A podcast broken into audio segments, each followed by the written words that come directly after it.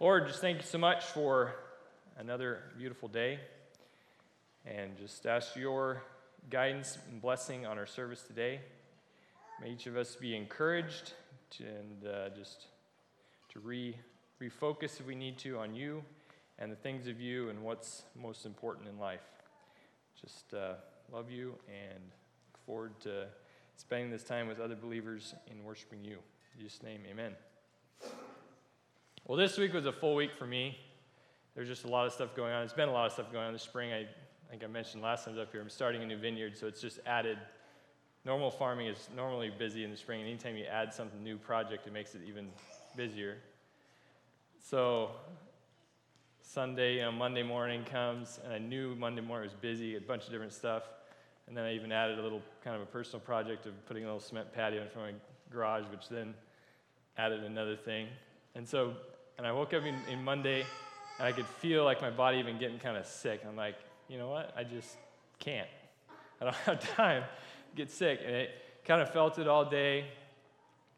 All that, not too bad, and every kind of just thing. And then Tuesday morning, I was, I didn't feel, actually I felt good. My physical body could tell, like my body had just kicked in. I was like, ah, thank you, Lord. But I was just like, I'm like, this is this is Tuesday, and I'm already wore out. Like Saturday, Sunday was a day ago, and I just was feeling overwhelmed. But it just so happened that in my reading, just normal Audrey and I reading through the Bible year, was in, in First Kings, in the story of Elijah. And Elijah is, is definitely one of those guys, for me, is one of my heroes, in that he's very uh, human. He did some amazing stuff. He's very human.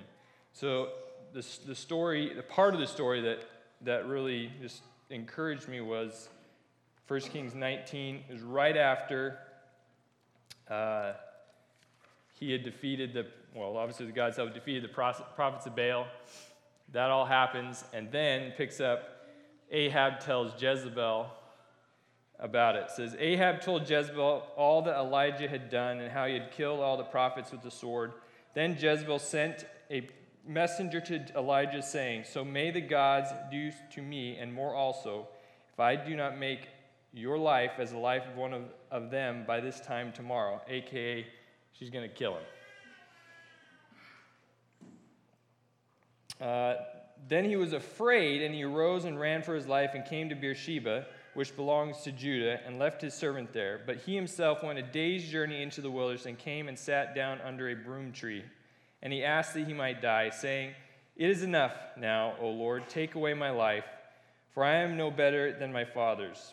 And he lay down and slept under a broom tree. And behold, an angel touched him and said to him, arise and eat. And he looked, and behold, there was at his head a cake baked on hot stones and a jar of water. And he ate and drank and lay down again. And the angel of the Lord came again a second time and touched him and said, arise and eat, for the journey is too great for you. And he arose and ate and drank and went in the strength of that food forty days and forty nights to Horeb, the Mount of God.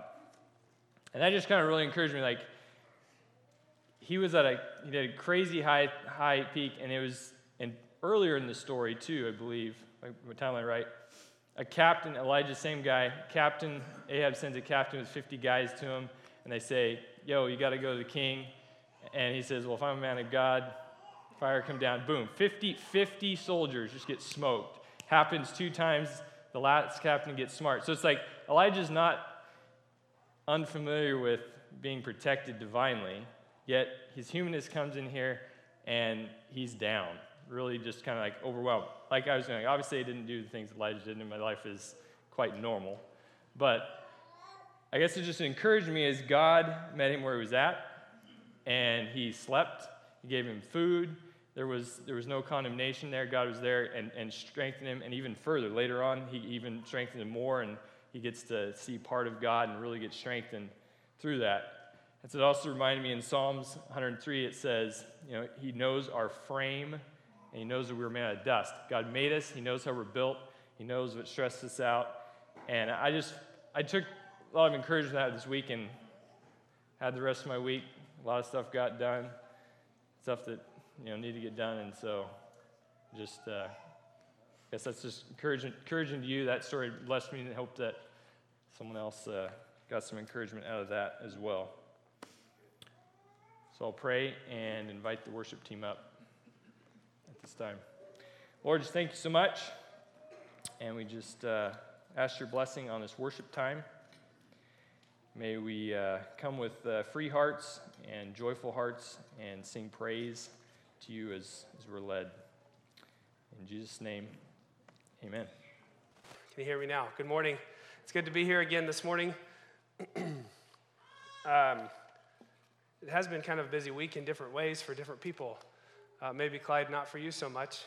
Uh, he uh, did laps in that hospital like you wouldn't believe. He likes to walk in there. It was good. We got to go in and see him. Um, it's amazing to me. It's interesting. I, I told my wife, I said, I'm no longer, I no longer am in, I'm no longer surprised when I see God work. Rather, I have uh, uh, come to the conclusion that I just stand back and, and be in awe of what God does.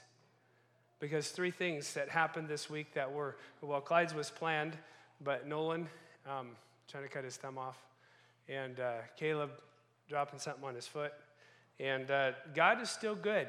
And even talking to Caleb, I was able to bring him home from the hospital on Friday. And even talking to him, he says, you know, I don't understand God, but I do know that everything happens for a purpose.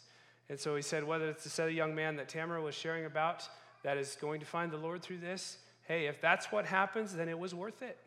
We don't like it, we don't understand it, but it was worth it. Um, so, I was trying to figure out where to go next, and I'm gonna I'm going to talk through the books of First, Second, Third John. So we're gonna start in First John this morning. The first chapter is where we're going to be, and uh, so if you want to turn there now, same author that wrote the book of John, just a little bit later in life, and so there are a lot of references back to the book of John that we'll be talking about this morning.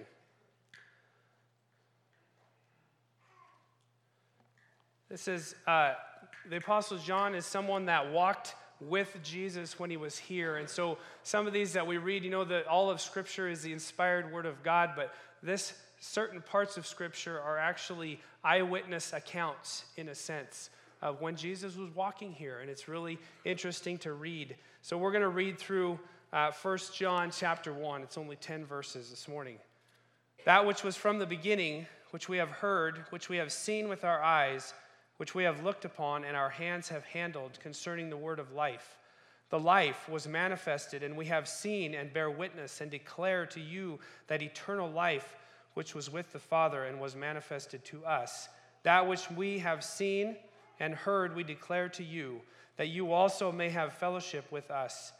And truly our fellowship is with the Father and with his Son, Jesus Christ. As these thi- and these things we write to you, that your joy may be full. This is the message which we have heard from him and declare to you, that God is light, and in him is no darkness at all. If we say that we have fellowship with him and walk in darkness, we lie and do not practice the truth. But if we walk in the light as he is in the light, we have fellowship with one another, and the blood of Jesus Christ, his Son, cleanses us from all sin. If we say that we have no sin, we deceive ourselves, and the truth is not in us. If we confess our sins, he is faithful and just to forgive us our sins and to cleanse us from all unrighteousness. If we say that we have not sinned, we make him a liar, and his word is not in us. Father, thank you for the word again this morning. Now, Lord, I pray that as we look into it, Lord, you would open our ears to hear and our hearts to receive what you have for us today. We love you. In your name we pray. Amen. So this is written by the Apostle John, who walked and talked and interacted with Jesus when he was here. And so he's in the first little section here. He's talking about establishing who they are and what they were doing, and that we were here when Jesus was here. John one one, if we go back to the apostle or the book of John, it says, in the beginning was the Word, and the Word was with God, and the Word was God. Now, as John's writing again here in First John, he's talking about these things which we have heard and we have seen with our eyes, we have looked upon, and our hands have handled concerning the word of life. He's talking about having been here with Jesus, having seen Jesus, having talked to Jesus, having touched Jesus when he was here. John again, back to John, which I'll be going there frequently this morning. John chapter one and verse fourteen. That says, "And the Word became flesh and dwelt among us, and we beheld his glory, the glory as of the only begotten of the Father, full of grace and truth." Again, establishing Jesus was here. He was here. We're talking about Jesus. We're talking about God that was here in the flesh, and we were witnesses of that. If you go to Second Peter, Second Peter chapter one and verse sixteen, it says, "For we did not follow cunningly devised fables when we made known to you the power and coming of our Lord Jesus Christ, but we were eyewitnesses of his majesty."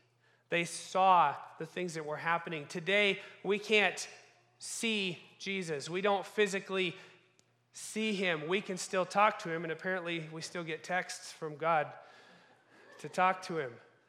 But we can talk to him, we can share with him, we can commune with him. We don't get to be with him physically, or that we can see. But we can feel his presence here. And we can feel his presence in things that we do. We can feel his presence in experiences that we go through. And in just some of the things that happened this week, I know that God's presence was felt. John one four says, "In him was life, and the life was the light of men." Again, establishing who Jesus is. Jesus is life. He is the light, and we're going to get into that just a little bit more. One more in the book of John eleven and verse twenty-five. That says, "Jesus said to her, 'I am the resurrection and the life. He who believes in me, though he may die, he shall live.'" As you go down in uh, um, First John just a little bit, it starts talking about um, that which we have seen. This is in verse three. "That which we have seen and heard we declare to you, that you also may have fellowship with us. And truly our fellowship is with the Father and with his Son, Jesus Christ." Now, it talks about having fellowship. They're, they're sharing what they have seen. They're sharing what they have heard. "We declare to you so you may have fellowship with us." How can we, how can we as people fellowship with one another? Because there's a lot of times that we, uh, we don't agree on a lot of things. But yet we can fellowship with one another. There's sometimes people that we just can't really stand to be with, but yet if we have Christ in common, we can fellowship with one another. And I was just had written a few notes. I had to write sideways because I ran out of room. Um, three principles of true Christian fellowship. And one of them is our fellowship is grounded in the testimony of God's word. Our, te- our fellowship is grounded in the testimony of God's word. If we are trying to build our common ground on whatever might be going on around us, we would have commonalities with some people and not so much common with other people. But if our fellowship is founded and grounded in the testimony of God's word, we have something in common. The next one is our fellowship is mutual, mutual depending on the unity of believers. God calls us to be in unity together. Not focusing on the things that are different, but yet also not ignoring the things that we don't believe the same. I talked a few weeks ago about the five fundamental things that we believe, and if we believe those five things, there can be a, a myriad of different things that we don't agree on, but if we have established those five things, then we should be able to work together in unity. We should be able to establish Christian fellowship. And the only way this happens, the third thing, is it's renewed daily through the Holy Spirit. And the only way that we can really have fellowship with one another, true fellowship, is to, to daily ask, "Holy Spirit, I want you to guide me in what you want me to do today." I'm reading a book right now that's talking about establishing friends, friendships. And it says the guy had some couples over. They had just moved to a new town, and he had some couples over, and they're visiting around the kitchen table, and they've known each other for a little bit, and, and pretty soon it gets really awkward, and he asks them this question. He says, "Will you be my friend?" And the first couple he did this to was like, well, you know, that's kind of weird, but whatever. Yeah, of course, we'll be your friend. He did it again to somebody else, and it's awkward. It's a simple question, but will you be my friend? And the guy that was there started crying because nobody had ever asked him if he would be his friend. It's a simple, it's such a simple thing. But yet, do, well, friendship takes time to establish. And if it's grounded in the principles of God's word, it's going to make it easier, but it takes time to establish friendship. Do we take the time to nurture and feed and encourage friendship?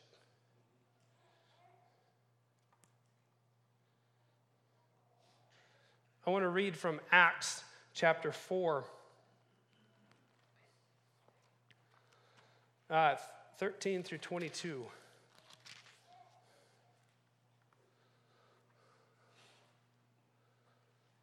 So Peter and John have just done some healing that the leaders didn't really like, and so they're kind of going to jump into the middle of this. And it says, now when they saw the boldness of Peter and John and perceived that they were uneducated and untrained men, they marveled.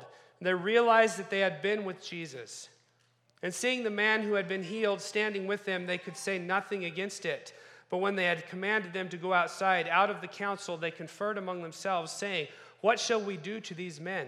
For indeed, that a notable miracle has been done through them is evident to all who dwell in Jerusalem, and we cannot deny it. But so that it spreads no further among the people, let us severely threaten them, that from now on they speak to no man in this name. So they called them and commanded them not to speak at all, nor teach in the name of Jesus. But Peter and John answered and said to them, whether it is right in the sight of God to listen to you more than to God, you judge. For we cannot but speak the things which we have seen and heard. So when they had further threatened them, they let them go, finding no way of punishing them because of the people, since they all glorified God for what had been done. For the man was over forty years old on whom this miracle of healing had been performed. The first thing that I like that it says is they perceived that they were uneducated and untrained men. Now, that puts everybody in the same spot. You don't have to be educated or trained or special schooling to be able to share the word of God with people, to be able to share the gospel with people. It takes no special education. These people had just healed somebody, and they didn't know what to do with it because everybody in Jerusalem knew what had happened, and they were afraid that if they take any kind of action against them, they're going to have a riot on their hands. Nobody's going to like that. So they thought, maybe we can just tell them quietly, you know, you better not do this. We're going to threaten them a little bit. And I really like their answer. For we cannot but speak the things which we have seen and heard.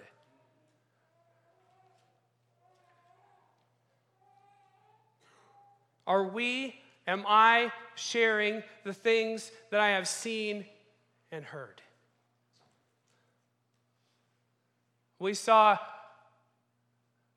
an angel working this week when Caleb was not hurt any worse, or the other young man was not hurt any worse than he was. Do we share of the things? We can only share what we have seen and heard, but do we do it? Or do we just move on and say, oh, well, great, that's awesome. Thank you, Lord, which we need to, but do we go even further and share, hey, did you hear what happened? Did you hear what God did this week? And there's a lot of things throughout our week that we just kind of overlook and think that, well, that was just uh, a lucky break. No, don't go there. Because I don't think there's a coincidence. Last week, I'm just going to share this briefly. Last week I was sharing, and I had the song that I wanted to play at the end. Originally, there was supposed to be a song sang by a couple of young ladies. And then one of them wasn't feeling well, so that didn't work. So I didn't want to play two songs. And then I got here, and Ray was going to have a song played, and I thought, well, that's okay. I'll just read some of the lyrics and not play it. Well, Ray couldn't remember the name of his song. And so he said, just forget it. I got too much time already anyways. And then there was no internet last week. And so then a young man said, hey, well, we can do a hotspot off my phone. And so I'm going back and forth. Yep, we're going to do it. Nope, we're not going to do it. Yep, I'm going to read. Nope, we're now going to... I ended up being able to play it. But it's interesting to me, there's no coincidence. I don't think there's any coincidences. God works things out the way that he wants them to work out. Can we share the things that we have seen and heard? Are we sharing the things that we have seen and heard? Look around in your life. There are lots of things that you have seen and that you have heard of how God has worked in your life. There's lots of them. Look for them. I'm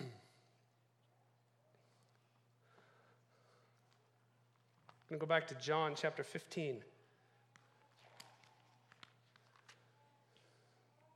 Verses ten and eleven. If you keep my commandments, you will abide in my love, just as I have kept my Father's commandments and abide in his love. These things I have spoken to you, that my joy may remain in you and that your joy may be full. There's a lot of times that I don't feel like my joy is full. How do we live with our joy full? It doesn't always mean that everything is going well. It doesn't always mean that everything works out the way that we think it does. It's a mindset on how we see God working. It's a mindset on how we're going to live our life. What are we going to do with things that don't go how we think they should? We're still going to thank him for them? Or are we going to blame him for them? What does it mean that your joy may be full?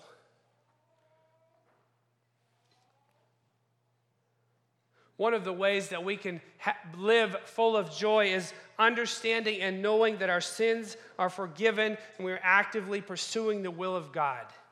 That can bring joy. We know that our sins are forgiven. We know that. We know this is true. We believe this.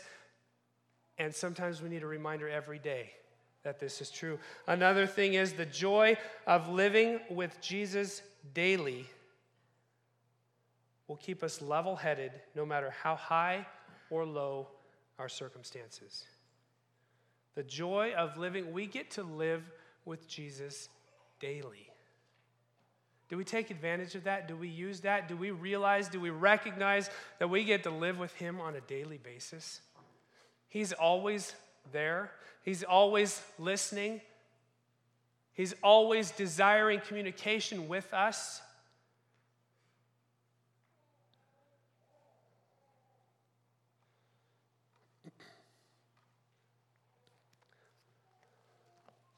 Let's try to keep our focus where it should be so that we can live with joy, because I think we can.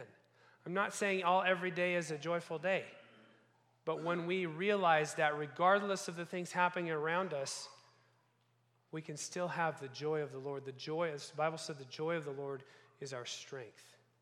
And we can, we can count on that, that it will be our strength. Verse five in First John chapter one, this is the message which we have heard from him and declare to you, that God is light, and in him is no darkness at all.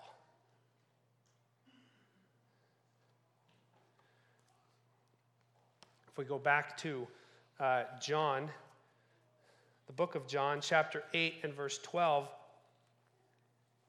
says, then Jesus spoke to them again, saying, I am the light of the world.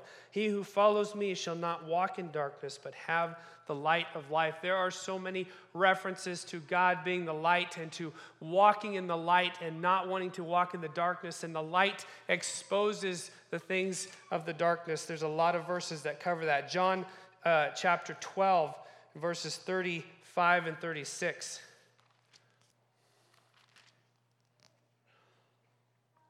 Then Jesus said to them, a little while longer the light is with you. Walk while you have the light, lest darkness overtake you.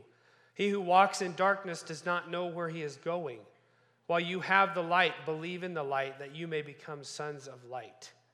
These things Jesus spoke and departed and was hidden from them. Walk while you have the light, lest the darkness overtake you. There were... Part of the reason I was reading some of the commentary about this, and part of the reason that this was being written, that, that John was writing this right here, is that some of the religious believer, re- leaders of that day, or the teachers of that day, denied that sin broke fellowship with God. And they also denied that they had a sinful nature. And it's just interesting because uh, John is pointing out, hey, walk in the light while you have the light. God is the light, and there's no darkness in him at all. And then it says, if we say, there's three different times that it asks the question, if we say that we have fellowship with him and walk in darkness, we lie and do not practice the truth. You can't do both. We can try to do both. We can try to want to walk in the light, but yet we still have, last week I was asking what parts or what areas of your life have you not completely given to God? Because if you're going to give everything to God, then the light that God is is going to uh, um, expose everything in our life that needs work on, worked on. And that's not really very fun. It can be painful. It can be hard, but it needs to be done. It's the right thing to do. Jesus tells us multiple times in Scripture that he is the light. Have we got that figured out yet? Did you hear what I said? Did you hear what the Scripture's saying? God is light. And we want to live in the light. We don't want to live in the darkness. Let's not fool ourselves into thinking that we can continue to hold on to certain areas of our life and not allow Christ to have complete control. That's like trying to live in the light, but keeping the door shut on one area of your life so it can be dark. And God wants all of your life. He wants all of you. He wants everything. He wants everything to be exposed to the light.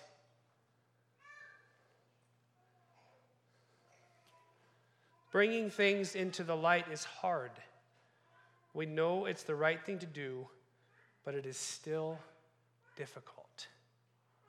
We know it's right, but it's so difficult to do. Another thing that the teachers of that day thought is that they denied that their conduct involved any sin at all, which is basically saying that uh, one of the fundamental things that we believe in, the condition of man, did not apply to them. And it applies to everybody, because everybody has sinned. I was studying throughout the week and have my notebook laying on my desk and a pen conveniently laying right beside it so that I can jot down anything that I want to. And then um, Hatley was back there this week, and he found my notebook. So he wrote, he apparently was reading some of my notes. And so he wrote, I will do the right thing. And then he proceeded to tell me, Dad, you need to share this when you're preaching. Okay. He took up a lot of room to do that. First Peter chapter one. Verses seventeen through nineteen. Sorry, it's not First Peter, it's Second. No, yeah, that's right. And if you call on the Father who without partiality judges according to each one's work, conduct yourselves throughout the time of your stay here in fear, knowing that you were not redeemed with corruptible things like silver or gold from your aimless conduct received by tra- tradition from your fathers, but with the precious blood of Christ as a lamb without blemish and without spot. You were redeemed. We have been redeemed by the precious blood of the Lamb. We have not been bought with corruptible things. We have not been purchased with something that's going to go away. We have been bought and purchased by the precious blood of our Lord and Savior Jesus Christ. It's not going away. He's not going away. He's here, and he's here yesterday, and he's here today, and he's going to be here tomorrow. That's what we were redeemed with, his precious blood. Ephesians one seven says, in him we have redemption through his blood, the forgiveness of sin, according to the riches of his grace. If we go on in First John one, it says, verse eight, if we say that we have no sin, we deceive ourselves, and the truth is not in us. If we confess our sins, he is faithful and just to forgive us our sins and to cleanse us from all unrighteousness. we can't claim to have no sin. This is what I believe the religious leaders of the day were trying to do. Well, that doesn't really apply to us because we are up here and everybody else is down here. And that didn't always go over very well, and it still doesn't go over well today. We all have sinned. Nobody is exempt from it. Nobody gets out of that. We all need a redeemer. Proverbs twenty, verse nine says, "Who can say, I have made my heart clean? I am pure from my sin." Nobody can say that. The only person that can say that is Jesus. Proverbs twenty-eight, thirteen.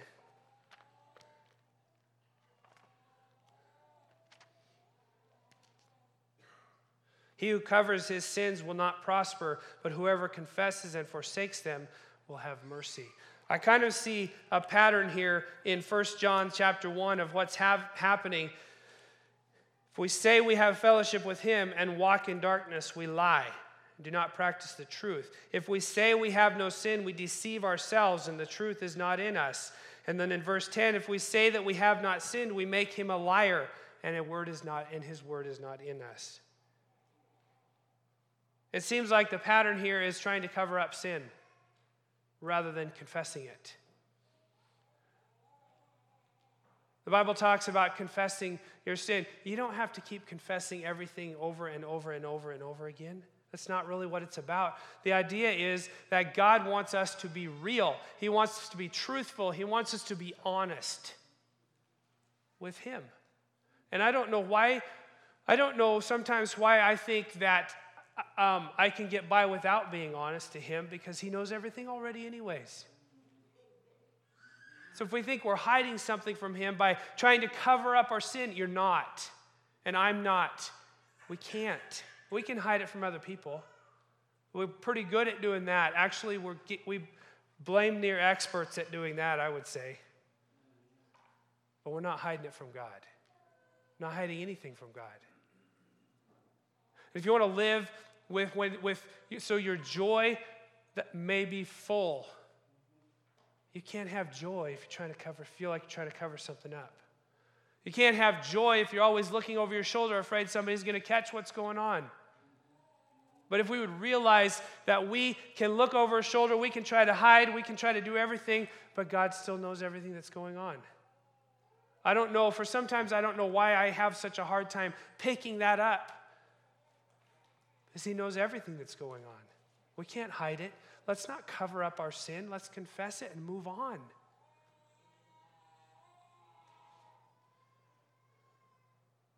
The kind of confession, this kind of confession, is not offered to gain God's acceptance, but to remove the barriers to fellowship that our sin has put between us and him.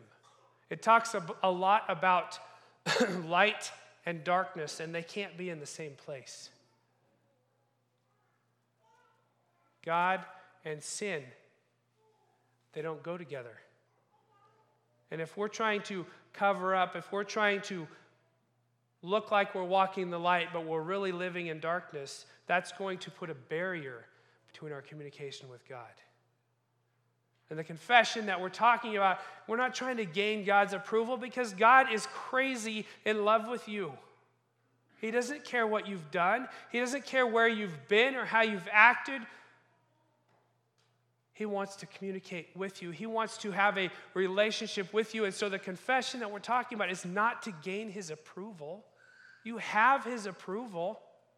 He loves you regardless. He loves you unconditionally. What we're trying to do is we're trying to tear down that barrier that keeps us from a right relationship with him. That's what we're trying to do. I'm going to end with Psalm fifty-one, some verses from there.